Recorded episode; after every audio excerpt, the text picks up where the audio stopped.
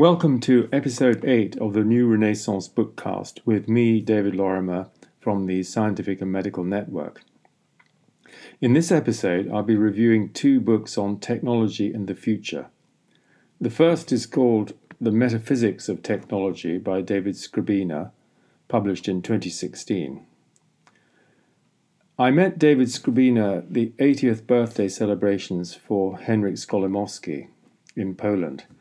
They had been colleagues together in the philosophy department at the University of Michigan, and Henryk's influence is apparent in this bold and philosophically revolutionary study. Amazingly, this is almost the first book on the metaphysics of technology rather than other philosophical aspects.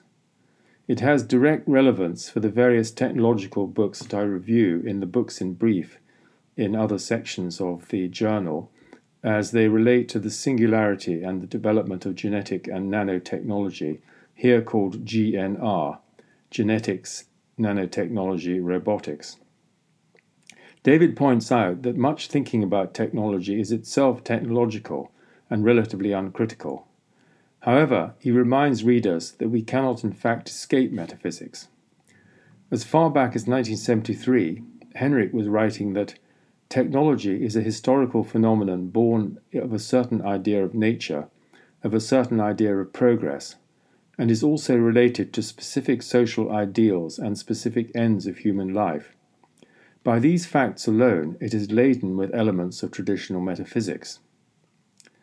The first part of the book provides an extensive historical and philosophical background, going back to the Greek concepts of techne, logos, and theos observing that the word itself is an amalgam of the first two. An important overriding concept is that of the pantechnikon. The Greeks already saw technology as a world force present in both humans and nature. In this context, the pantechnikon is a universal process driving evolution forward, creating higher levels of order, complexity, and intelligence along the way, and operating as a fundamental law of nature both autonomous and inexorable. It seems to have an intrinsic intentionality, expanding and evolving, pressing forward relentlessly, and imposing itself ever more powerfully. At first, we have automation, then autonomy. Here lies an alarming aspect of David's thesis. He postulates two phases of technological development and determinism the first anthropogenic, dependence without control, and the second autogenic, when technology will become self making and self evolving. This is what exponents of the singularity expect. There's a great deal of discussion of leading philosophers and other thinkers who have been proponents for or opponents of technology, notably German thinkers including Heidegger, Jaspers, and Borgmann. David covers classical critiques from Athens to Rousseau, Kant, Goethe, Carlyle, Thoreau, Nietzsche, and more recent critiques since 1900, including Veblen, Whitehead, Spengler, Ellul, and Orwell. Interestingly, there's no mention of Aldous Huxley. The 60s bring Lewis Mumford and Ivan Illich, and the 70s Henryk Skolimowski with his ecological critique. Interestingly, there are very few systematic critiques from the mid 1980s, and David speculates that this may be due to people thinking there's no philosophical problem with technology. This leads on to a more extensive discussion of the technological determinism and its implications, especially in the work of Ellul and Roszak. David recalls that the technological system is not only composed of tools, machines, and devices, but also procedures, rules, and organizational principles. A further chapter discusses replies to and refutations of the deterministic thesis. The next chapter addresses the consequences of technological development. David sees technology as first having sacrificed human well being for the sake of its own development, with little regard for humanity or nature. This also reflects me- mechanistic thinking. So, technological advance becomes a self serving end Man made damage to the environment is technical damage, which we can see all around us, and which is based on our conviction that we can improve on nature. What we have in fact done is, is disrupt the organic wholeness of the planet for our own short term benefit. The second case considers the effects of educational technology, which has had no effect on improving literacy and numeracy. Finally, the risks to human health, including cancer, obesity, and rising rates of depression. The impact of information technology on health is examined in a separate section, as is the psychological, the psych- psychological uh, of aspect of too much time in front of screens correlated with attention deficit, addiction, and sleep disorders. Then we have new forms of crime in terms of cyber warfare as well as almost universal surveillance. David goes as far as arguing that technology functions as a virus attacking the moral and psychological basis of our humanity and eroding our critical thinking processes and moral autonomy. This does not mean that technology is evil, but rather powerful and indifferent, hence dangerous. The final chapter discusses technology and human destiny. Earlier in the book, David wonders if it is inevitable that technological societies will destroy themselves. Various threats have been present over the past few decades and are highlighted, among others, by Lord Rees, former president of the Royal Society, in his book Our Final Century? Some people go so far as to speculate that previous civilizations such as Atlantis have in fact destroyed themselves when their technology outstripped their wisdom. David sees signs of decay all around in terms of environmental destruction, declining health, and exploding populations. A fundamental question is the extent to which technology improves our quality of life. When one looks back 30 years, one had a great deal more time. The post arrived once a day, and one, one responded to the old telephone call. Now we all carry a technological, psychological, and time burden of constant information overload and the expectation the replies will be immediate. It takes an hour or two a day to service this information throughput, and we dare not go offline on holiday in case we can't catch up again. So, do we have to accept an inexorable technological future? David proposes an act of creative reconstruction with a dramatic retrenchment of the contemporary technosphere a substantial global population reduction, and the restoration of the majority of the Earth's land to true wilderness.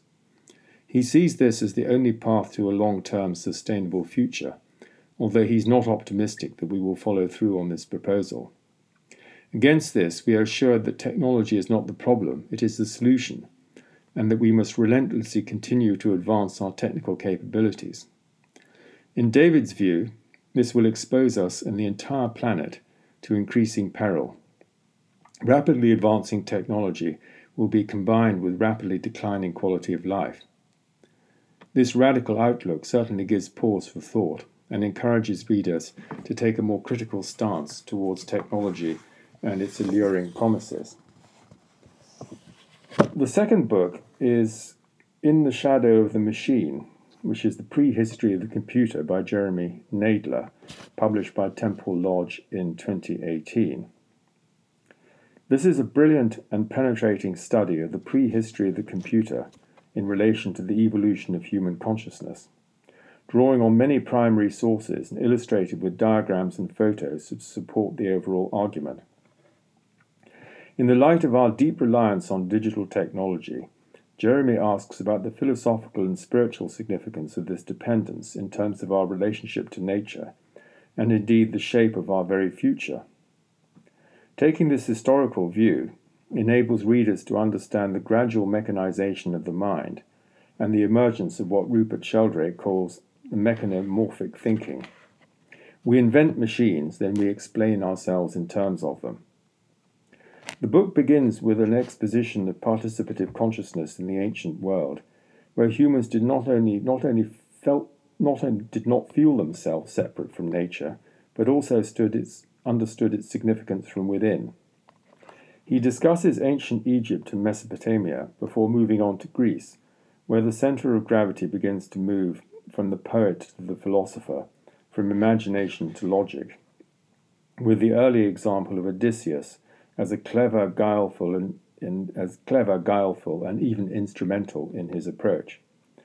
There is a distrust of the misuse of logic and rhetoric if it is not used in the service of spiritual insight.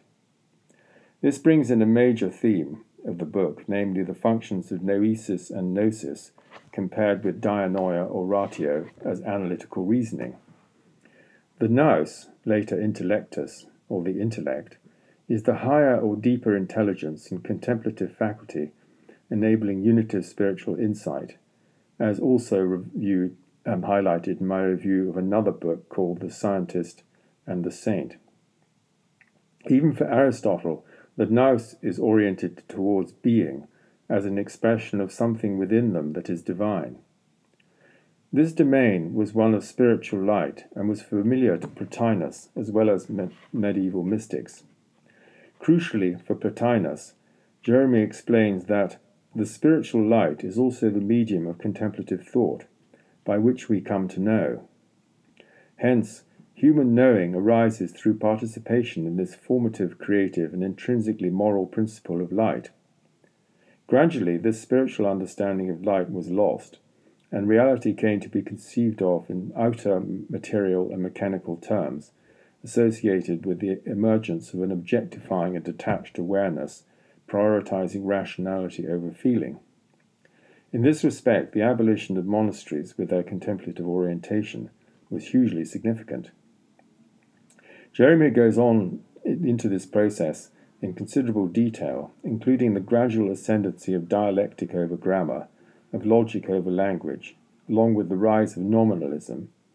He characterizes the thought patterns of formal logic as intrinsically mechanical and illustrated through the development of the camshaft. The mechanical clock enables time to be measured and represents a gradual shift away from qualitative to quantitative approaches, culminating in the work of Descartes and Galileo, where the quantitative assumes epistemological and ontological priority, with the widely accepted distinction between primary and secondary qualities. The first are measurable and objective, while the second merely subjective, also corresponding to the ancient distinction between knowledge and opinion. Significantly, secondary qualities also include consciousness. The 17th century scientific revolution sees the establishment of scientific academies and a shift of epistemological authority away from the church to empirical science. The role of Francis Bacon is discussed at length in terms of the mechanization of the process of thinking, resulting in the automation of logic and an attitude of control and exploitation of nature. Jeremy sees the idea that the human mind can be disciplined to operate like a machine as the seed idea of the computer, corresponding to a reimagining of the human being in the image of the machine. One of the most fascinating passages is his discussion of Bacon's invention of the binary code with its different combinations of the letters A and B. Here there is no mention of his leading role in Elizabethan Rosicrucianism, nor of the different kind of concealment represented by his possible involvement in the authorship of the Shakespeare plays. It is true, however, that his primary influence has been on the development of scientific thinking and in this respect there is an interesting comparison with Newton, whose alchemical and theological writings were neglected until comparatively recently. Cultural influence is often shaped by social and historical factors and trends, not exclusively by the work of the thinker himself. The invention of the vacuum as a break in the natural order was highly significant, and the relevant experiments are described as is also the case with electricity later in the book. Although Pascal invented the first calculator in 1642, he did not equate calculation with reason and thinking, as did other later thinkers. Jeremy describes the work of Leibniz in the development of thinking machines and programming language in the light of what he calls the myth of Binarius. The publication of La Mettrie's L'Homme Machine in 1749 continued the development of the idea of the human being as a mechanism. Then the Industrial Revolution showed how men could be enslaved by their machines.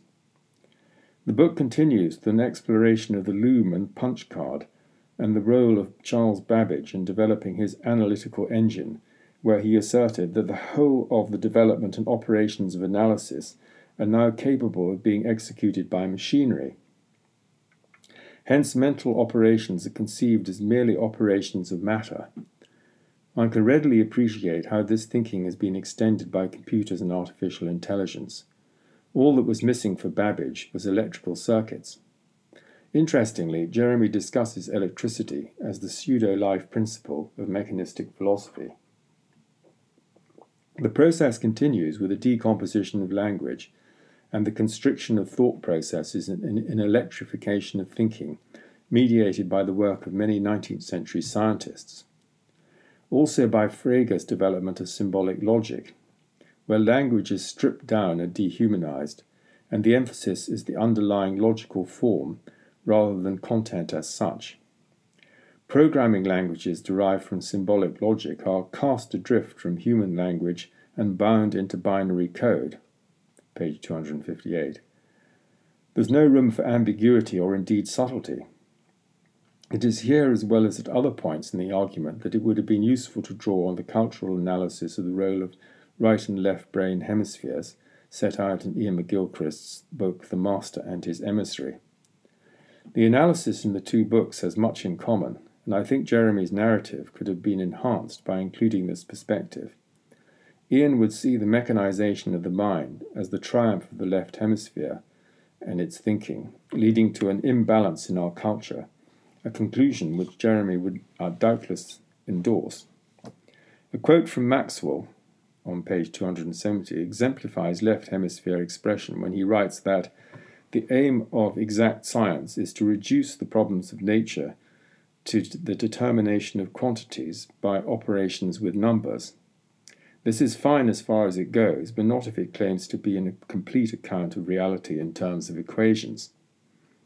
In his final chapter, Jeremy reflects on a possible metaphysical or qualitative perspective on electricity involving the deeper intelligence or intellect. It is interesting to reflect that the last 40 years of near death experiences and the work of people like Sir Alister Hardy, following up on William James, have exposed us to accounts of immediate encounters with spiritual light and love, which experiencers insist carries greater sense of reality uh, than normal and sensory experience. This challenges us to accept this insight as genuine contemplative knowledge, as spiritual traditions have always maintained. As Jeremy writes, this light reflects divine goodness and has a distinctive moral quality. He sees a parallel between the sages of medieval Europe recognizing the affinity between the inner nature of light and the contemplative thinking of the intellectus, and the discovery by modern rationalists of a similar affinity between electricity and a logical analysis using ratio or reason. This latter faculty enabled us to penetrate subnature, but it is now imperative that we recover and live from this deeper intelligence or intellect as primary. And he writes, a deeper, wiser contemplative intelligence must be present alongside logical thought processes and must act as their guide, for it alone recalls us to ourselves and to our freedom. As Jeremy rightly remarks, a truly human future depends on this and his book is a spiritual beacon reminding us that our essence transcends the material and the mechanical. And uh, Jeremy has, in fact, um, followed up this book um, with a new one, um, which is about the struggle for a human future, and which is reviewed in Paradigm Explorer 134. So I look forward to um, being with you for the next episode.